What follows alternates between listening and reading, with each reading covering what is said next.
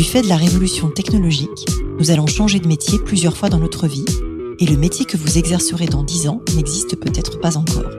Je m'appelle Isabelle Rouen, je suis entrepreneur et fondatrice du cabinet de recrutement de dirigeants Colibri Talent. Tous les jours, j'accompagne des femmes, des hommes et des entreprises qui se transforment et qui transforment leur métier. Avec ce podcast et Métiers du futur, je vous propose de rencontrer des dirigeants, des entrepreneurs, des chercheurs, bref, des personnes inspirantes qui vont partager avec vous leur parcours et leur vision du futur de leur métier. Bonjour à toutes et tous et bienvenue dans le podcast Les métiers du futur. Aujourd'hui, je reçois Alexandre Pachulski. Alexandre, tu es le cofondateur de Talentsoft, société éditrice de logiciels qui personnalise la gestion du capital humain en entreprise. Tu es aussi docteur en informatique, musicien, passionné de pop culture, conférencier et blogueur. Tu as publié deux ouvrages sur l'intelligence artificielle, Unique et Génération IA. L'objectif de ce podcast, c'est de se parler d'intelligence artificielle, de singularité, d'éducation et bien sûr de gestion de talent. Bonjour Alexandre. Salut Isabelle. Merci d'être là et d'avoir accepté euh, l'invitation. Pour commencer le podcast, j'aimerais que tu me racontes comment tu passes d'une thèse de doctorat à la création d'une entreprise de conseil RH en 2001 en fait. Et pourquoi derrière tu as fondé Talentsoft en 2007 C'est quoi le parcours? Je vais faire la longue histoire courte, comme on dit. Tu peux faire la longue histoire longue, comme tu veux. Je me suis retrouvé à Pierre-Marie Curie à faire des études euh, scientifiques à la base, c'était pour passer un concours de cinéma à la FEMI sous Louis Lumière. Il fallait être bac plus 2. Sauf que lors de ma deuxième année, j'ai découvert l'intelligence artificielle et ce qui me semblait être des fous furieux qui se posaient la question de savoir si euh, une machine pourrait euh, battre un humain aux échecs ou ce genre de choses. Ça m'a intéressé voire passionné, et j'ai continué jusqu'au doctorat. Et en réalité, comme me le rappelait d'ailleurs Jean-Gabriel Ganassia il y a très peu de temps, avec qui j'ai fait un podcast, l'IA à la base, c'était quand même pour euh, comprendre, appréhender l'humain, mais selon des méthodes différentes. Ça s'appuyait beaucoup sur les sciences humaines, les sciences cognitives, et c'est ce qu'on appelait l'IA molle, en opposition à l'IA dure, où c'est plutôt tirer parti de la pure puissance machine pour faire faire à des machines ce qui normalement requiert de l'intelligence humaine. Donc en fin de compte, quand tu fais un doctorat autour de cette IA qui vise à comprendre l'humain et plus particulièrement comment il forge ses connaissances, c'est pas anormal de te retrouver dans les ressources humaines parce que la problématique de pourquoi un humain se comporte de cette façon-là dans cet environnement, comment est-ce qu'il peut délivrer ses talents, comment il se construit finalement une carrière. C'était pas si éloigné. Il se trouve que l'opportunité est venue simplement euh, par quelqu'un qui m'avait à la base demandé de faire son site web pendant que j'étais doctorant et j'avais besoin d'argent. C'était ton argent de poche de doctorant. Exactement, parce que tu gagnes pas beaucoup ta vie avec une bourse d'État. Et puis euh, en, lui, en allant de question en question, euh, au bout d'un an, j'ai jamais fait son site web. Par contre, on a créé une boîte ensemble. et j'ai eu de la chance puisqu'à 27 ans, en lançant cette boîte avec lui, Apple nous a fait confiance. C'était notre premier client. Et c'est vrai qu'en en 2001, quand tu as Apple comme client, euh, à la veille de la sortie de l'iPod et de l'essor qu'on connaît, ça aide bien. Et ça n'est que sept ans plus tard que un des clients de cette société-là, justement, m'a demandé de l'aider sur les entretiens annuels et que finalement est née l'idée de Talentsoft au moment où euh, je voyais Jean-Stéphane lors d'un déjeuner, qui était un ancien client. Donc, c'est un peu du lelouch, tu vois. C'est des destins qui se croisent, euh, la vie qui fait qu'à un moment donné, tu déjeunes quelqu'un, tu parles de quelque chose et puis ça devient ton associé pour 15 ans. C'est une belle histoire et j'aime bien l'analogie avec le louche. Et du coup, c'est quoi le métier de Talentsoft? Il est sorti quoi de ce déjeuner? C'était quoi votre idée de départ? Alors c'est vraiment la complémentarité de nous trois, puisqu'il y a un troisième larron qui est euh, Joël Bentolila, le CTO. Moi, ma quête, elle est, euh, elle est unique, sans jeu de mots aucun sur le livre. C'est que finalement, je suis obsédé par l'idée que les humains sortent ce qu'ils ont dans le ventre, comme on dit un peu familièrement, et vivent leur vie à eux et pas celle du voisin. C'est mon obsession. Ce qui fait que quand on crée Talentsoft initialement, l'idée c'est de remettre la carrière des gens entre leurs mains plutôt que entre les mains de la DRH et j'ose même pas dire entre les mains du manager puisque finalement en 2007 euh, c'était pas si simple que ça et en tout cas c'était euh, très centralisé au niveau de la RH la notion de carrière. Jean Stéphane, il avait une idée un peu différente, il venait du CRM et il avait constaté que finalement, tu pouvais faire le même travail qui venait du Customer Relationship Management sur l'Employee Relationship Management. Donc l'idée, c'était vraiment de se dire, bah, finalement, on va travailler sur la relation avec les employés. Donc, c'est un peu différent de mon rêve à moi, mais très complémentaire. Et le rêve de Joël, qui est le CTO, c'était de se dire, euh, on n'a pas de pur produit SaaS en RH aujourd'hui. Euh, à l'époque, tu avais Salesforce qui était du pur euh, cloud et c'était assez innovant. Tu avais SuccessFactors qui était mm. déjà en cloud en 2007, mais tu vois tellement peu d'entreprises. Donc, ce sont des rêves différents qui, en se combinant, forment un tout et ça a vraiment fait Talentsoft. C'est chouette. Et après, aujourd'hui, vous avez créé un assistant intelligent qui s'appelle Talentsoft Match, qui est conçu pour réaliser des recommandations personnalisées en termes de formation et d'évolution.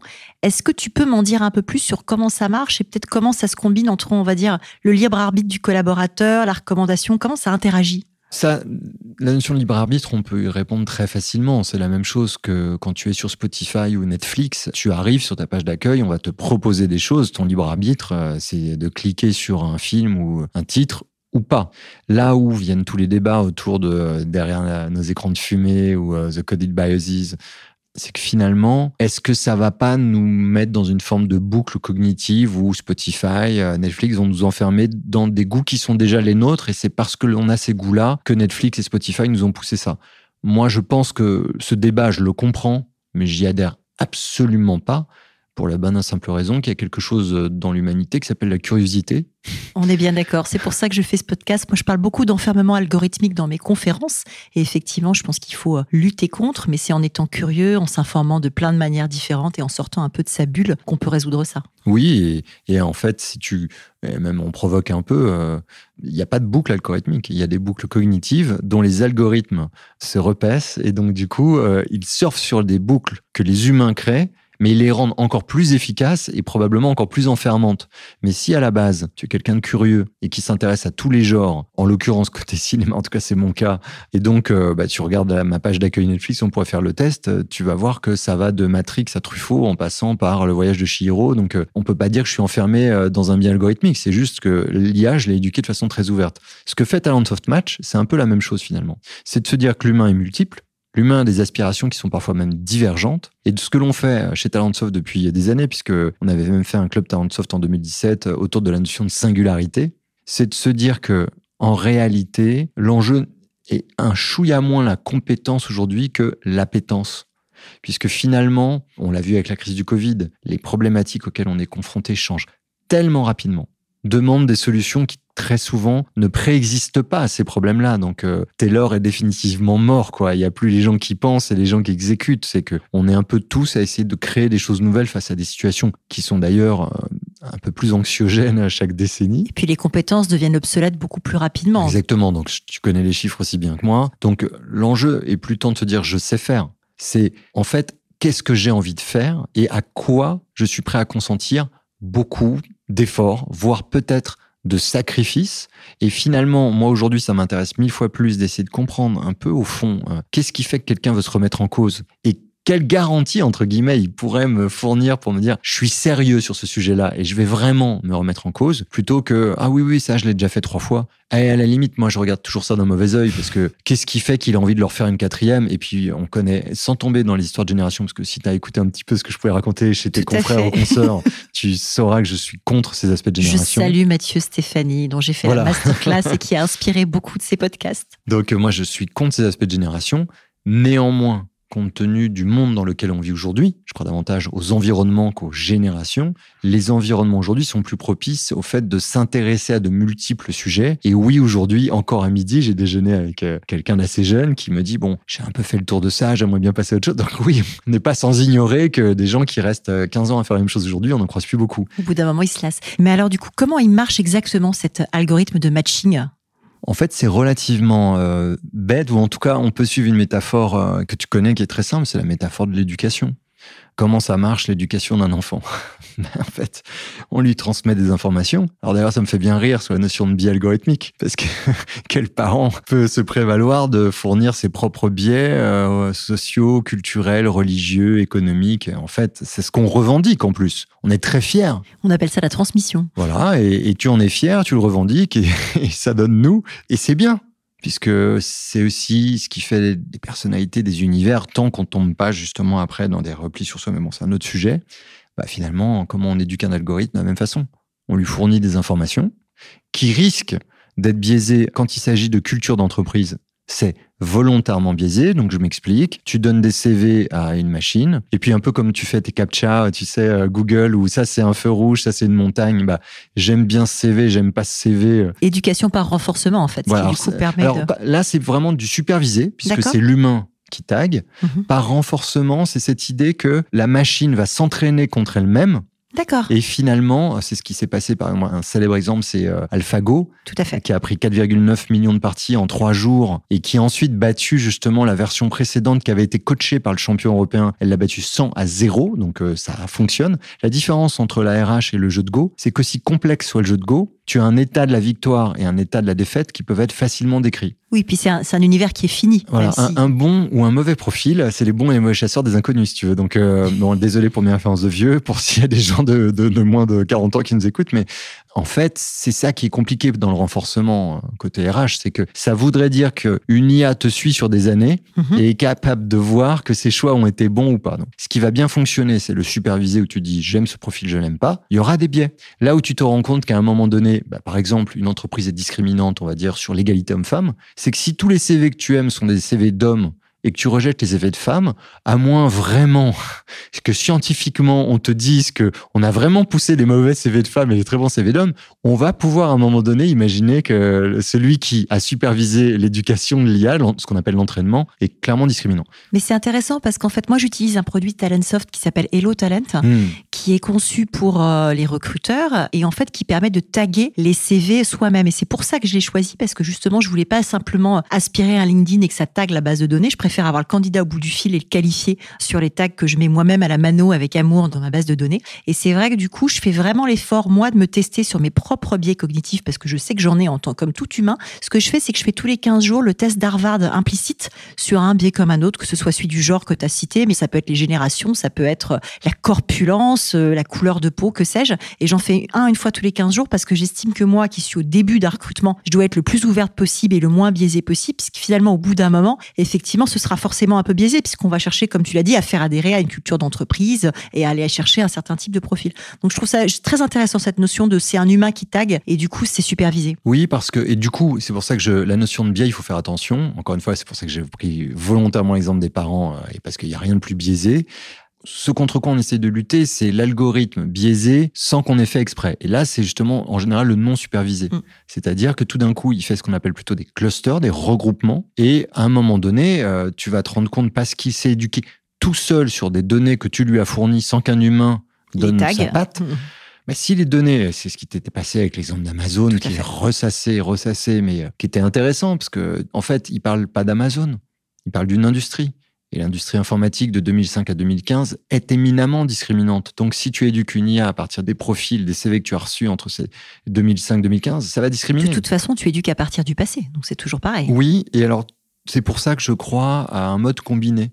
Parce que finalement, d'abord, moi j'aime bien euh, cette notion d'apprendre du passé et je trouve beaucoup plus rapide. Moi j'ai énormément de convictions. Alors, encore une fois, je suis ultra biaisé.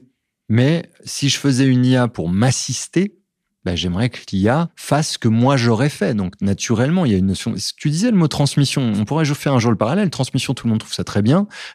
Par contre, automatisation, tout, tout le monde crie euh, au, au diable. Mais non, Alors moi, je suis, je suis un peu contre ça parce qu'en fait, l'automatisation, moi, je suis convaincue que c'est une bonne chose. C'est quelque chose que j'affirme dans tous mes bouquins. Souvent, ce qu'on automatise, c'est quelque chose qui est répétitif par définition et le plus souvent qui n'est pas palpitant. Donc après, la vraie question, c'est quelle est la finalité de l'automatisation et qu'est-ce qu'on fait du temps que ça dégage? Il y a beaucoup d'opportunités dans l'automatisation. Aujourd'hui, on a 19 robots pour 1000 salariés en France. On est à 21 en Italie, 34 en Allemagne, 77 en Corée du Sud. Donc on a quand même un peu de quoi faire. Et globalement, les pays les plus robotisés sont aussi avec des taux de chômage très bas. C'est l'Allemagne et le Japon. Bon, après, il y a d'autres raisons, notamment la pyramide des âges et l'accès de l'emploi aux femmes pour l'Allemagne notamment. Mais ça laisse pas mal d'opportunités. Oui, tu as raison. Et c'est la question de l'intention, en fait, derrière. C'est ça qui m'intéresse, mon retour de l'intelligence artificielle. C'est que, tu l'as dit, là, tu as donné une très bonne finalité possible. C'est redonner du temps euh, de cerveau disponible. comme un peu ça. euh, à des humains qui sont parfois utilisés pour des tâches robotiques. Donc là, on est sur l'absurdité. À partir du moment où ça peut être automatisé, c'est que quelque part, faut peut-être pas le confier à un humain. La question, c'est que si l'humain, tu lui dis, ah bah t'es trop cher, je te mets dehors, du coup je prends un robot, c'est génial, il a jamais d'humeur, il travaille le dimanche. Alors là, on a un problème de société, Ça, c'est clair. mais parce que derrière ça, tu as une vision de la société, une vision économique qui est tirée par euh, la productivité et le gain. Si ta vision, c'est de dire, il faut redonner à l'humain finalement sa lettre de noblesse et le mettre sur ce qui lui appartient. Et qu'est-ce qui lui appartient? En fait, c'est la relation. On parlait du recrutement. Si tant est qu'une machine soit capable de trier des CV à ma place et sait quel CV va me plaire ou non mieux que ne le ferait un collègue, à la limite, pourquoi pas? La seule chose, c'est que de toute façon, qu'est-ce qui fera venir quelqu'un dans l'entreprise? C'est pas une IA. C'est la relation, c'est l'entretien. Est-ce que je vais confier à une IA mon choix d'une collaboratrice, d'un collaborateur? Bien sûr que non, parce que le moment où quelqu'un pénètre dans la pièce, ce qu'on ressent, mais ça, il est hors de question de l'automatiser. Ça, c'est justement, on doit être disponible, ouvert, pour sentir ça. Donc en fait, c'est l'IA si elle est corrélée à une notion d'éducation, si elle est corrélée à un projet de société autour de cette notion de singularité, tu peux vraiment rebattre les cartes et aller, à mon avis, sur une société sans tomber dans des choses utopiques, qui met vraiment l'humain en avant. Le problème, et c'est un vrai problème, c'est qu'à date, euh, moi, je serais incapable de te dire quel projet de société euh, de la France, de l'Allemagne, de l'Europe, euh, de la planète. Ça me semble pas très clair. En tout cas, je suis pas assez intelligent pour le comprendre, on va dire. Alors, je sais pas si c'est un sujet d'intelligence, puis après on est en train de, de, dériver, mais je voulais juste clore ce point-là avec un exemple que moi j'ai été repéré au CHUM, le Centre hospitalier universitaire de Montréal, qui est dirigé par un prof de médecine qui s'appelle Fabrice Brunet et qui a automatisé une tâche, en l'occurrence celle du magasinier. Donc il a fait une autoroute des robots sur 26 étages en disant c'est pénible de pousser des chariots avec de la nourriture, des draps, euh, des médicaments. Et ce qu'il a fait, c'est qu'il s'est pas séparé de l'intégralité de ses magasiniers. Au contraire, il en a formé une petite partie, 5 ou 10% à faire du contrôle qualité des robots. Et les autres, il les a mis quelque part dans les étages et il les a formés à un autre métier qui est celui de logisticien, à la répartition des articles au profit des soignants en disant je redécage grâce à ça du temps de soignant disponible. Et son indicateur d'efficacité, c'est pas du tout la rentabilité, c'était de voir le taux de guérison des malades et la vitesse de sortie. Et là, ça fonctionne et ça fonctionne hyper bien. Donc c'est vraiment ça, c'est l'automatisation, elle doit être faite avec une finalité humaine. Et taux de guérison. Taux de guérison. C'est bien. et si c'était euh, le chiffre d'affaires, euh, c'est autre chose. C'est voilà. pour ça que c'est une digression sans en être une, c'est que la finalité d'usage de la technologie en général est très politique et finalement, aujourd'hui, on ne se penche pas assez sur ce sujet-là. Et donc, euh, à trop se concentrer sur la techno et pas assez sur le pourquoi, bah, on risque de dériver encore pour la énième fois en matière de technologie. Il faut espérer qu'on progresse en termes de gouvernance. Alors, Talentsoft est dans une phase de rachat par la société Cégide, sans révéler des choses confidentielles. Qu'est-ce que ça change, cette alliance, dans le domaine du Human Capital Management? Puisqu'en fait, ça va créer un géant, un géant français, voire européen dans le domaine. C'est quoi l'impact? Bah, L'impact, ça, l'avenir nous le dira. J'espère qu'il sera positif. D'abord positif pour euh, l'écosystème, puisqu'effectivement, en tout cas, c'était un de nos moteurs aussi. Et quand on voit aujourd'hui les centaines de millions qui sont levés euh, chaque semaine, c'est clairement pas grâce à nous. Mais nous, en 2007, en ayant été créés, en ayant souffert le martyr pour lever notre premier million en 2008, euh, ou être passé partout dans la presse en 2015 à lever 25 millions, parce qu'aujourd'hui, je pense qu'on fait même pas un article de blog là-dessus en fait, euh, l'enjeu, c'est de faire exister l'Europe et la France, en l'occurrence, sur des sujets habituellement. Ce sont les Américains. Donc, on, parle... de souveraineté numérique française et européenne. Voilà. Donc là, euh, on parlait de politique il y a une seconde. Il y a quand même un acte politique derrière, c'est d'avoir voix au chapitre. Moi, c'est une des choses qui m'intéresse le plus. Hein. Le choix, clairement, de, de ces gîtes, c'est aussi ce choix de souveraineté. Ensuite, tu parlais d'intelligence artificielle, on parle d'intelligence artificielle, on le sait bien, il faut de la donnée. Et là, tout d'un coup, tu récupères une multitude euh, de données qui vient de la paie, des conventions collectives, autant de données qui sont gérées aujourd'hui chez Cégide, qui ne sont pas gérées chez Talentsoft. Donc ça veut dire que en centralisant l'information chez ce nouveau groupe commun, on a une capacité de recommandation justement. Et l'exemple tout bête, je moque souvent cet exemple parce que bah, on en est capable la date c'est de proposer la, recommandation du siècle à un salarié, mais qui vient de se mettre un crédit de 30 ans sur le dos euh, avec l'achat d'une maison à Bordeaux et qui ne bougera jamais de Bordeaux parce qu'il vient d'acheter. Sauf que ça, on le sait pas. Tu ne le sauras pas si tu ne regardes que la compétence. Donc en fait, quand tu corrèles des données dites de bas niveau, élémentaires, qui sont souvent euh, justement méprisés par des systèmes comme les nôtres, mais que tu les combines avec toute une éducation autour de l'appétence, la prise en compte de l'individu, moi je pense qu'on peut faire le meilleur des deux mondes. Donc ça, je l'ai pas encore vu. Donc c'est un coup à jouer, au-delà de livrer un peu ce qu'on appelle le one-stop shop, où je crois que les gens, je le dis sans trahir de secret, ne sont pas amoureux des systèmes RH. Ils veulent que ça fonctionne et quelque part que ce soit le plus simple possible. À partir du moment où tu centralises tout dans un outil qui est pensé à cet effet-là pour les gens, plus que uniquement pour de l'efficience de processus pour quelques RH, parce que finalement ils sont très peu dans une entreprise, tu as des chances que ça aboutisse. C'est ça pour toi le futur de la relation talent en fait et la gestion de talent? En fait, il faut beaucoup de gens comme nous pour qu'on nous oublie. Mais oui, on n'est pas important. On doit s'effacer derrière ce qu'on vit là, toi et moi, c'est-à-dire une discussion.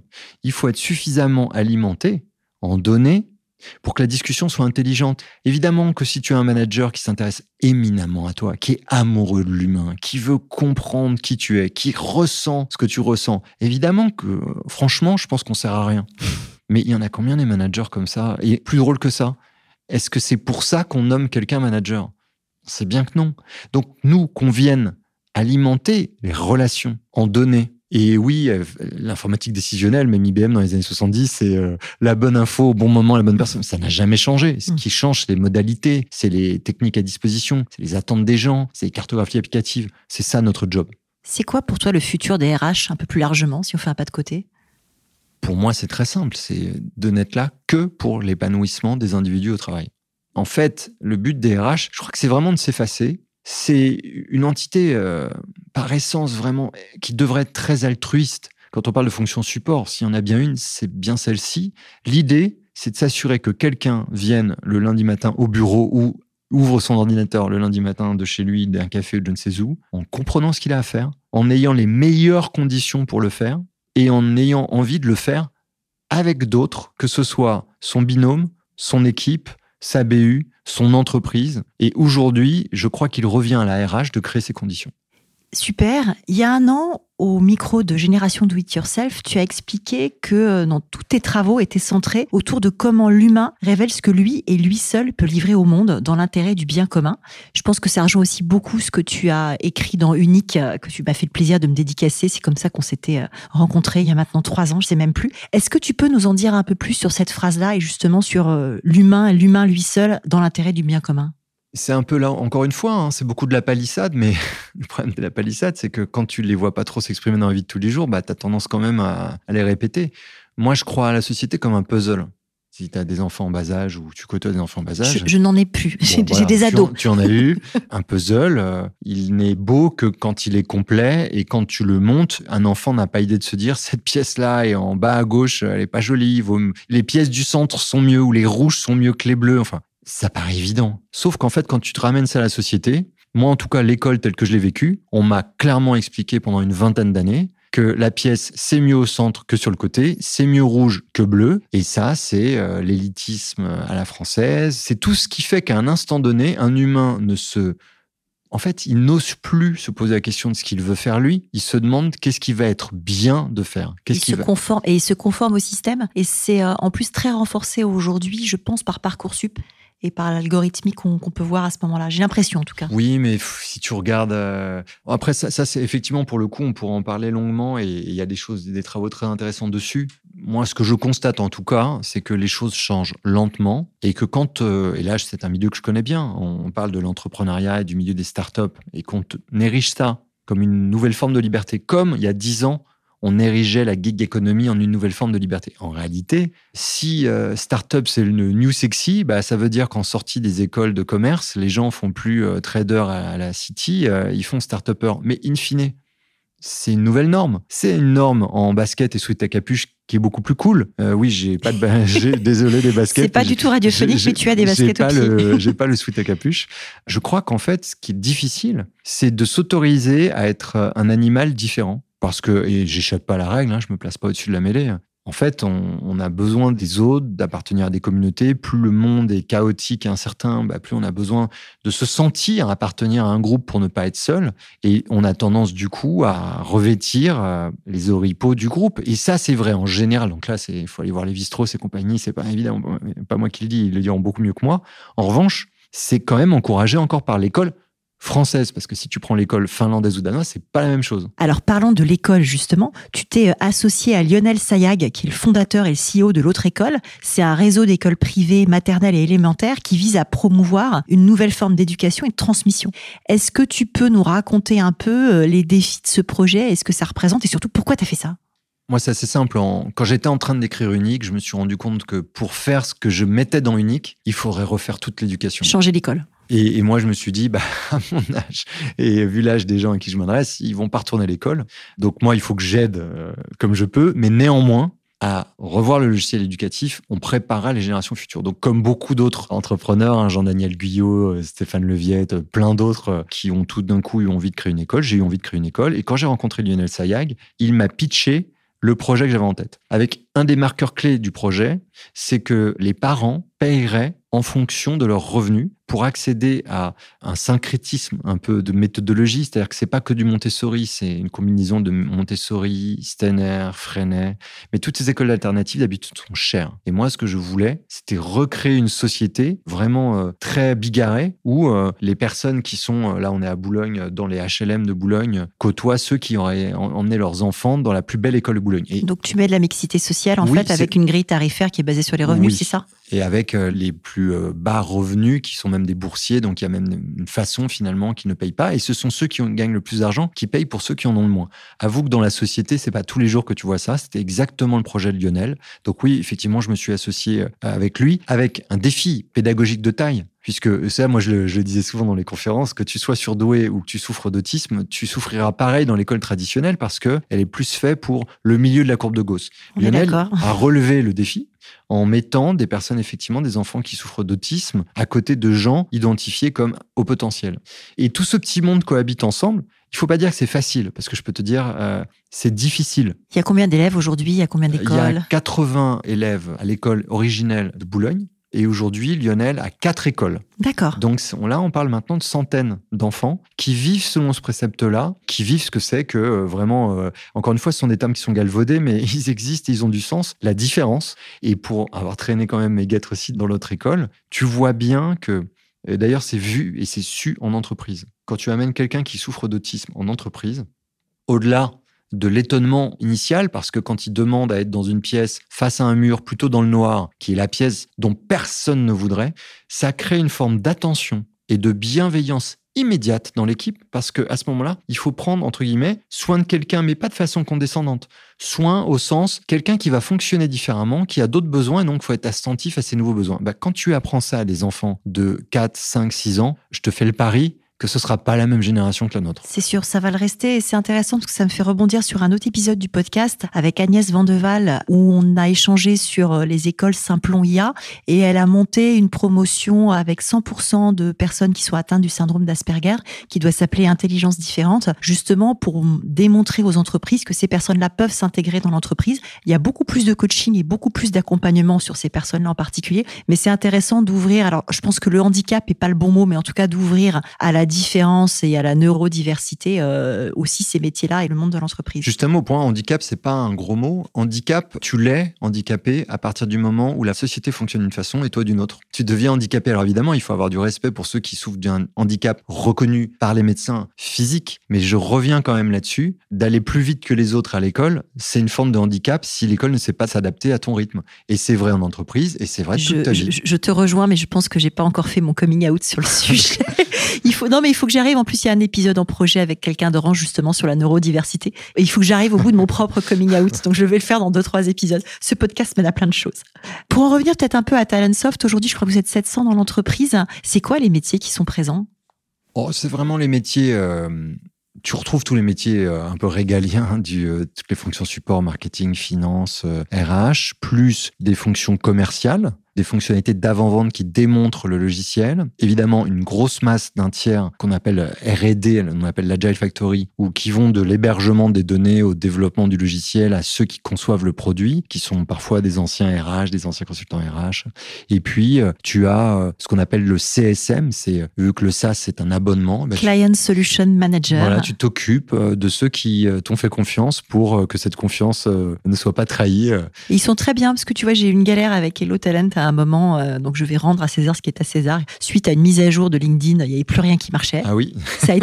C'était l'horreur. Et moi, j'ai tout le cabinet qui est dedans. Donc, euh, parce que mon métier n'est pas de podcasteuse, mais chasseur de tête. Et ils ont été extraordinaires. Ils ont résolu, ça en huit jours. Et à chaque fois que j'écris en disant ça marche toujours pas, vous inquiétez pas, on s'en occupe, on a bien compris. Il n'y a pas que vous, vous inquiétez pas. Et j'ai trouvé que c'était hyper agréable. Sur la culture, il y a quelque chose, je crois, au-delà de toutes les erreurs qu'on a pu commettre, hein, et on en a commis un paquet, qu'on a su quand même, je crois, garder, puisque ça parlera à la recruteuse que tu es, c'est de veiller à ce que les gens soient concernés. Et ça, c'est intéressant parce que finalement, le recrutement, c'est l'air du storytelling. Et la façon dont les gens se présentent, ce qui fait que moi, par exemple, je regardais pas les CV, mais je demandais aux gens de raconter leur histoire. Et le pourquoi on se trouvait là aujourd'hui, maintenant. Tu vois si les gens sont concernés euh, par ce qu'ils font ou pas. Et ça, cette qualité-là, pour moi, c'est mille fois plus dur de faire que quelqu'un soit concerné par ce qu'il fait, euh, indépendamment de tous ses diplômes, écoles ou je ne sais quoi, que l'inverse, une fois qu'il lui manque des choses de la technicité, mais qu'il est concerné par ce qui se passe, concerné par les clients, concerné par ses collègues, tu sais que ça va le faire. C'est une belle leçon de recrutement. Justement, est-ce que vous recrutez en 2021-2022 et si oui, sur quel métier? On n'a jamais cessé, sauf au plein cœur de la crise, et on recrute à peu près sur tous les métiers. Tu as toujours besoin de développeurs, parce que tu as un turnover naturel, et puis... Euh, C'est le poste qui est le plus dit. Cette question est euh, une question récurrente, et je crois qu'un invité sur deux me dit qu'il manque de dev. Désolé, hein, je suis pas très original là-dessus, mais je peux pas l'être euh, en l'état actuel des choses. On a besoin, en fait, vraiment de commerciaux aussi, parce qu'il en manque. Hein. C'est aussi pénurique que les développeurs. Mais en fait, un taux d'attrition naturel qui fait que finalement, il y a un peu de tous les jobs tout le temps, mais la plus grande quantité, oui, très souvent, c'est euh, développeurs. Et après viennent les commerciaux, puisqu'il y a aussi une, attrition naturelle euh, liée à ce métier. Comment est-ce que vous avez été impacté par le Covid?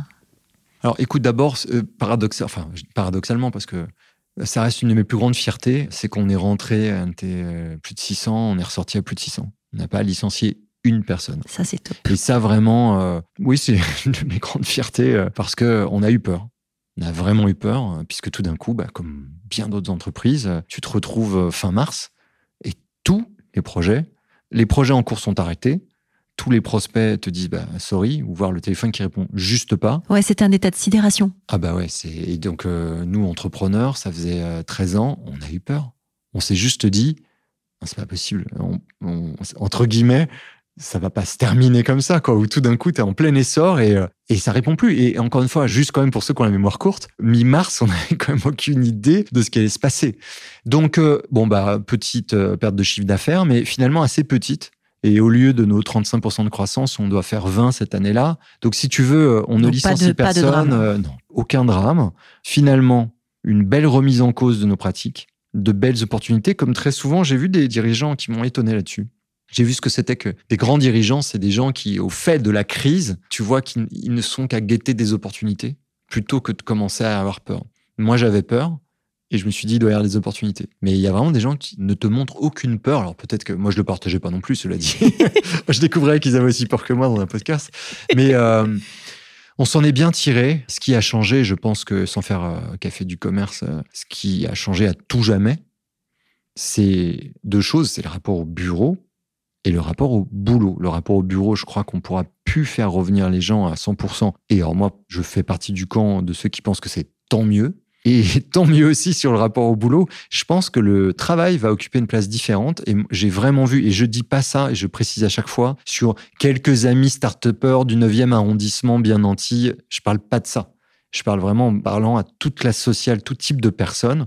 Tu vois bien que tout s'est tellement arrêté que les gens se sont dit, bon, je vais reprioriser un petit peu, c'est quoi le sens de la manière dont je vis? Je le vois aussi. Moi, je le vois vraiment dans les entretiens avec les candidats ou dans les discussions que je peux avoir avec mes clients. Le sens a complètement changé. Et effectivement, la place du lieu a complètement changé. Le bureau devient un endroit, entre guillemets, de, de co-création et d'intelligence collective. Et que ce qui doit être fait individuellement, finalement, tu peux très bien le faire de chez toi. Et ça, c'est un vrai changement culturel en France parce que tu vois, certaines boîtes américaines étaient déjà comme ça. Moi, je bossais chez Facebook avant. On était complètement dans cette logique-là en 2013-2014. Moi, ça m'avait surpris en arrivant, mais ça fait déployer ça à l'échelle. Donc, l'office, le lieu et puis euh, la nature même du travail. Quoi. Je crois qu'il y a vraiment des gens qui se disent euh, je peux plus vivre comme ça. Depuis ton poste chez Talentsoft, qu'est-ce que tu vois aujourd'hui comme changement sur les métiers en général liés à la technologie? Là, je vais rien dire d'original parce que tu regardes les temps modernes il y a 100 ans et, tu comprends qu'il se passe la même chose. C'est un déport du rôle de l'humain dans ce qu'on lui demande d'exécuter ou effectivement avec de l'automatisation, donc on va pas revenir là-dessus, qui est positif ou négatif selon euh, les intentions des dirigeants et de la société en général. Je pense que j'espère qu'on va, un, centrer davantage les efforts au travail sur les relations. Et j'ai quand même des signaux intéressants dessus au-delà des quelques exemples que tu as donnés. Bah, si tu reviens sur la notion euh, de RH ou de manager, tiens, qui est encore plus intéressante. En fait, je vais moquer euh, un type de manager, mais il existe des managers dont le job est de regarder que les indicateurs verts le demeurent et que les rouges deviennent verts. Ça, ça va pouvoir être automatisé. Cette couche intermédiaire de reporting dont on s'est d'ailleurs aperçu pendant le Covid qu'en fait. Ils ne servaient pas à grand chose. Ils étaient un peu nulle part. Euh, ça change au profit de managers à qui on demande, donc les fameuses soft skills, hein, tu as dû en parler 50 euh, fois dans ton podcast, des compétences qui en fait sont vues par les détracteurs comme une forme de psychologie qui n'a rien à faire dans l'entreprise, Mais là, c'est une mauvaise nouvelle pour ces détracteurs-là, parce que je pense que cette psychologie a tout à faire dans l'entreprise, puisque c'est le grand retour quand même de la prise en compte de l'humain au travail et pas de l'humain comme une ressource. Et j'ai quand même pas mal de signaux comme ça. Le problème, c'est que si ces managers-là, donc euh, qui sont très, euh, pour moi, euh, symboliques du changement de cette décennie-là, moi je devais l'incarner, je l'incarnerais vraiment autour des managers de proximité. Le problème, c'est que ça demande beaucoup de travail aux dirigeants. Ça demande beaucoup de travail au RH pour s'adapter à cette nouvelle posture. la question, elle est très simple. Est-ce qu'un dirigeant de 40, 50, 60 ans, qui a déjà un peu fait sa carrière, qui a déjà fait son trou, qui s'est déjà beaucoup battu pour être où il en est, est-ce qu'il a envie de remettre son titre en jeu? Est-ce qu'il a encore l'œil du tigre? Pour s'adapter au savoir-être et à et, et remettre une pièce dans la machine pour réapprendre et encore et encore et encore? Ça, c'est une vraie question. Et c'est à mon avis la question de l'émergence ou non du monde d'après, ça va beaucoup dépendre de ça. Alors, je te rejoins tout à fait. Euh, après, moi, j'ai la conviction que les compétences de savoir-être sont des compétences qui euh, s'incrémentent dans le temps et qui, pour le coup, ne deviennent pas obsolètes, à la différence des savoir-faire. Et du coup, ça ouvre en fait une, opportunité déjà pour des gens qui ont un peu plus de bouteilles. Je pense qu'elle se bonifie avec le temps. Et ce que je vois, c'est qu'effectivement, plus on a affaire à un RH euh, expérimenté, plus c'est quelque chose qui revient. en discuter en off the record et du coup, je vais en parler là avant de démarrer l'émission du général Frédéric Ingray, qui est DRH de l'armée de terre, qui je crois est ton client chez Talentsoft, qui moi m'a fait euh, l'honneur euh, de me faire intégrer la réserve citoyenne au sein de la DRH de l'armée de terre. Et quand je l'ai rencontré pour la première fois de ma vie, pendant une heure et demie, on a parlé justement que de soft skills et que de savoir-être. Et c'est vrai que sur quelqu'un qui est DRH, une entité de 206 000 personnes, dont c'est, euh, on va dire, le dernier métier, en tout cas, il a fait son adieu aux armes au mois de juillet 2021, je m'attendais pas du tout à ce que son principal angle d'attaque soit celui-là. Et du coup, je, moi, j'ai un regard toujours très positif et je me dis que quand des gens qui sont aussi expérimentés, avec autant de vécu, peuvent mettre autant d'énergie là-dedans, ça veut dire qu'on arrivera à faire ce fameux changement. Oui, mais alors donc on rend hommage au général Ingray qu'on aime autant tous les deux. On va lui euh, dédicacer cet épisode. Voilà, parce que c'est vraiment que dans les gens qui m'ont marqué euh, chez Talentsoft, il en fait partie. Mais c'est intéressant que tu le cites parce que il a une chose qui fera justement la différence, c'est la curiosité. Tout à fait. C'est quelqu'un qui a soif d'apprendre. C'est quelqu'un qui te pose tout le temps des questions. Et en fait, ces gens-là, vont transitionner. La question, c'est est-ce que ça s'apprend la curiosité? Est-ce qu'on peut donner envie à quelqu'un qui n'est pas curieux de remettre cette pièce dont je parlais pour se dire, mais finalement, comment ça marche aujourd'hui? Pourquoi le télétravail va fonctionner? Pourquoi cette personne est prête à tout plaquer alors qu'elle a besoin d'argent? Mais qu'est-ce qui se passe? Et cette curiosité-là, il faut l'avoir. C'est très intéressant et je pense qu'après on en revient des questions d'éducation et de comment on transmet ça. Justement, quel conseil tu donnerais à une jeune ou à un jeune qui arrive sur le marché du travail? c'est un moment particulier pour arriver. Bah, c'est de s'écouter en fait, parce que cette période, elle a une chose, elle a un atout qui est intéressant, c'est qu'elle est très peu lisible. Par moment, en tout cas moi c'était mon cas il y a 25 ans. Alors c'était drôle, hein, parce que moi on me disait euh, quand je faisais mes études d'intelligence artificielle que c'était la dernière connerie à faire, qu'évidemment il fallait pas. C'était un hiver de l'IA à l'époque. En plein deuxième hiver, il fallait un pas que je fasse d'informatique. Je démarre en 93, non non, très mauvaise idée. Je démarre l'IA en 96, encore plus mauvaise idée. Et finalement, euh, bah voilà, euh, en 2012, une machine sait reconnaître des chats, et là, l'IA revient très fort, et là, je fais le malin euh, sur ton podcast parce que bah, j'ai fait de l'IA il y a 25 ans. Ça dit quoi? Ça dit que finalement, personne pouvait dire ce qui se passerait là-dessus. Aujourd'hui, on peut encore moins dire ce qui va se passer ou pas. Alors, quand tu ne peux plus lire de signaux très clairs de l'extérieur, eh ben, il faut faire confiance à, aux signaux intérieurs. Et à l'intuition. Et donc, il faut apprendre à s'écouter.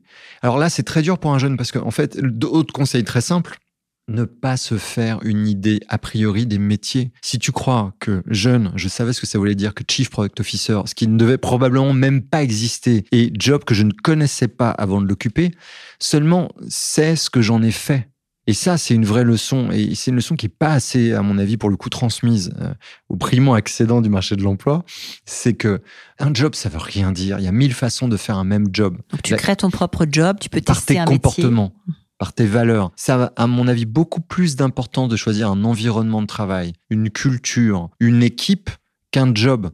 Parce que tu peux changer de job dans une entreprise. L'entreprise, euh, sa culture, tu vas pas la faire changer du jour au lendemain. Et en fait, ce qui est important, c'est de comprendre dans quel environnement on peut s'épanouir ou pas. C'est la première leçon. Et seulement ensuite, se poser la question du job. Donc honnêtement, avant de le faire, on n'aura aucune idée. Moi, je voulais être artiste, mais je peux te dire que pour en avoir croisé, ils te disent tous, par exemple, tu prends réalisateur.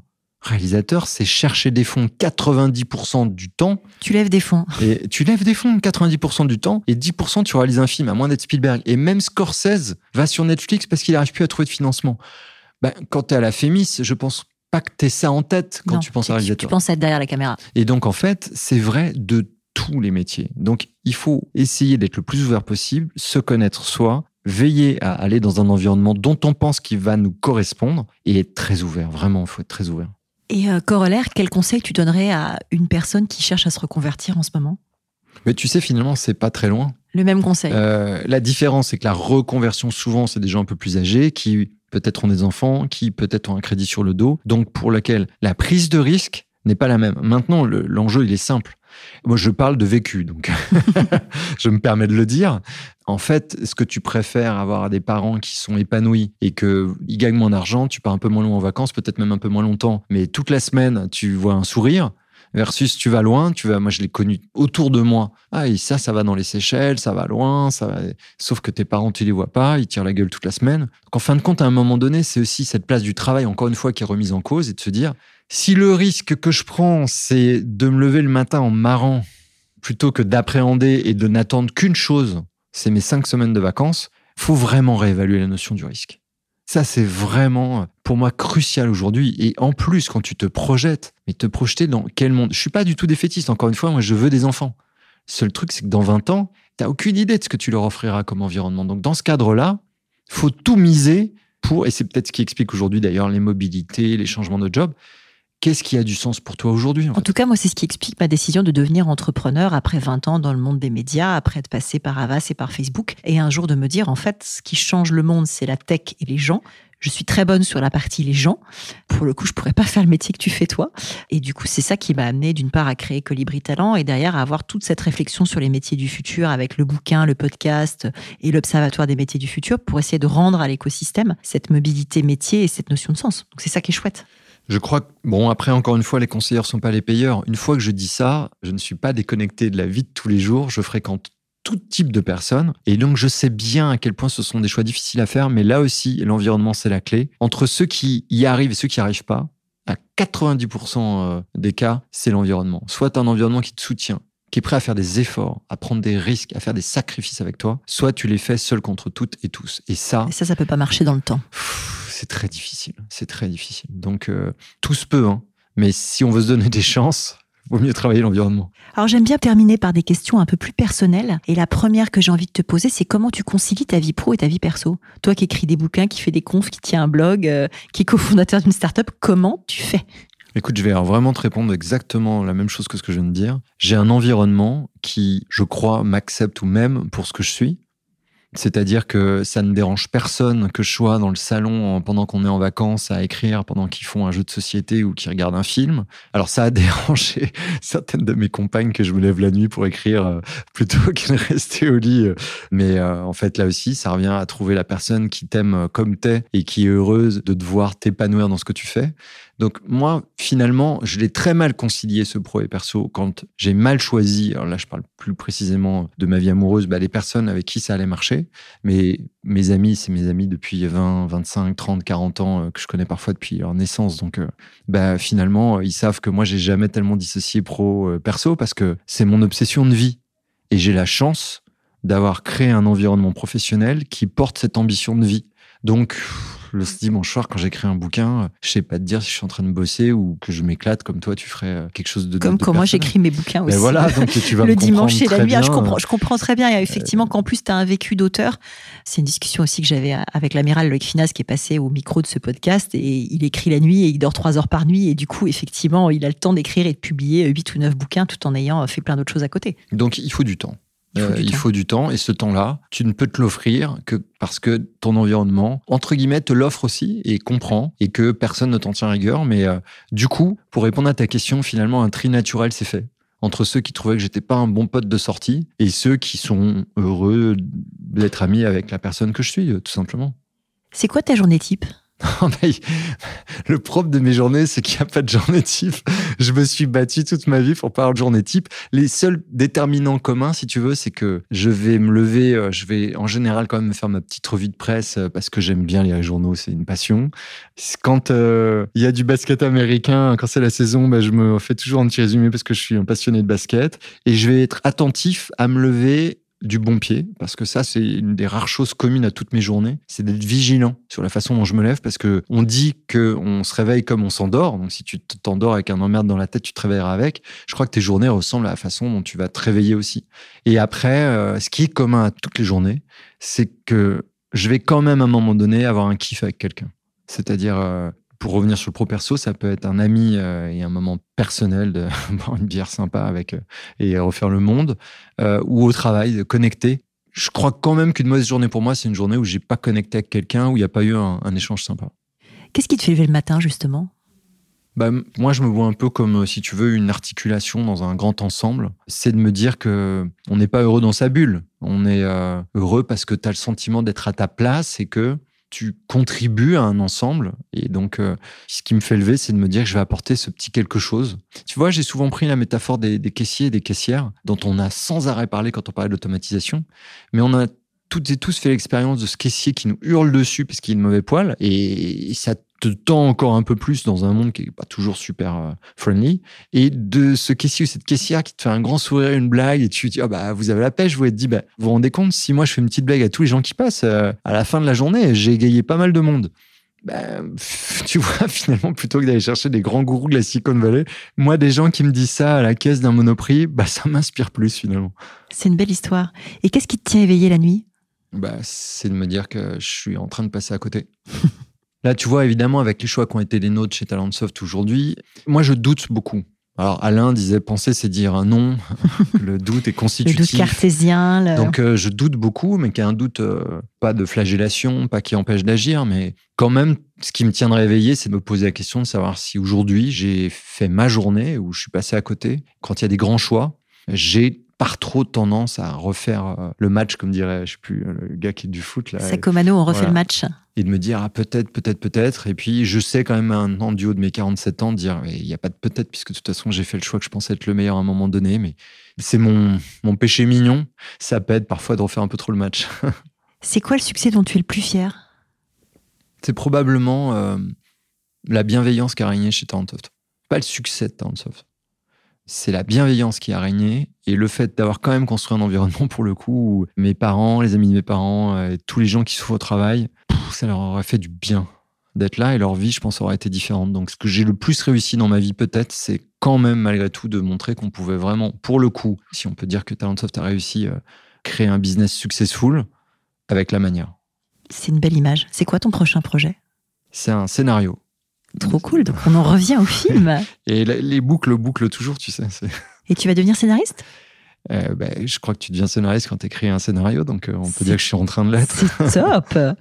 Est-ce que tu as un livre, un podcast, un média à, conseiller à ceux qui s'intéressent au futur du travail? Écoute, je vais te dire très sincèrement, je suis pas un grand consommateur, alors que j'en participe à beaucoup. Ouais, on t'entend beaucoup d'un certain côté du micro. Et en fait, euh, je trouve pas beaucoup les espaces pour les podcasts, en fait. D'accord.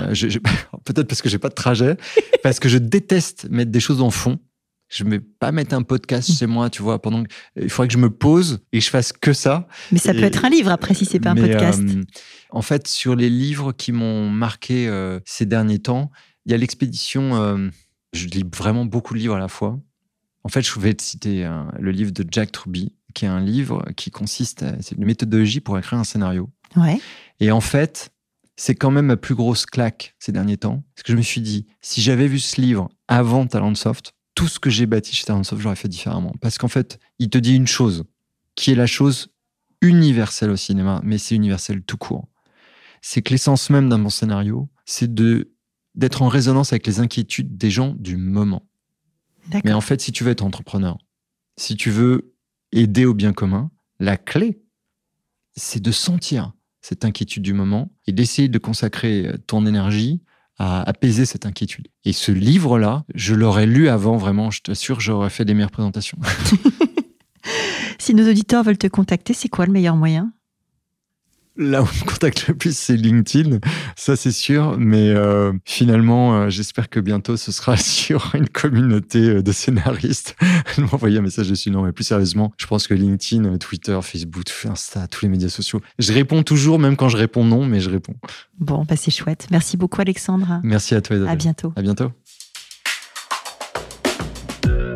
Merci d'avoir écouté cet épisode des métiers du futur jusqu'au bout.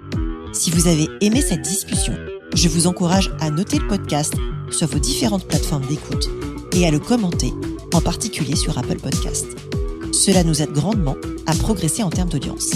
N'hésitez pas à me faire part de vos commentaires ou à me suggérer de nouveaux invités en me contactant par mail ou via LinkedIn.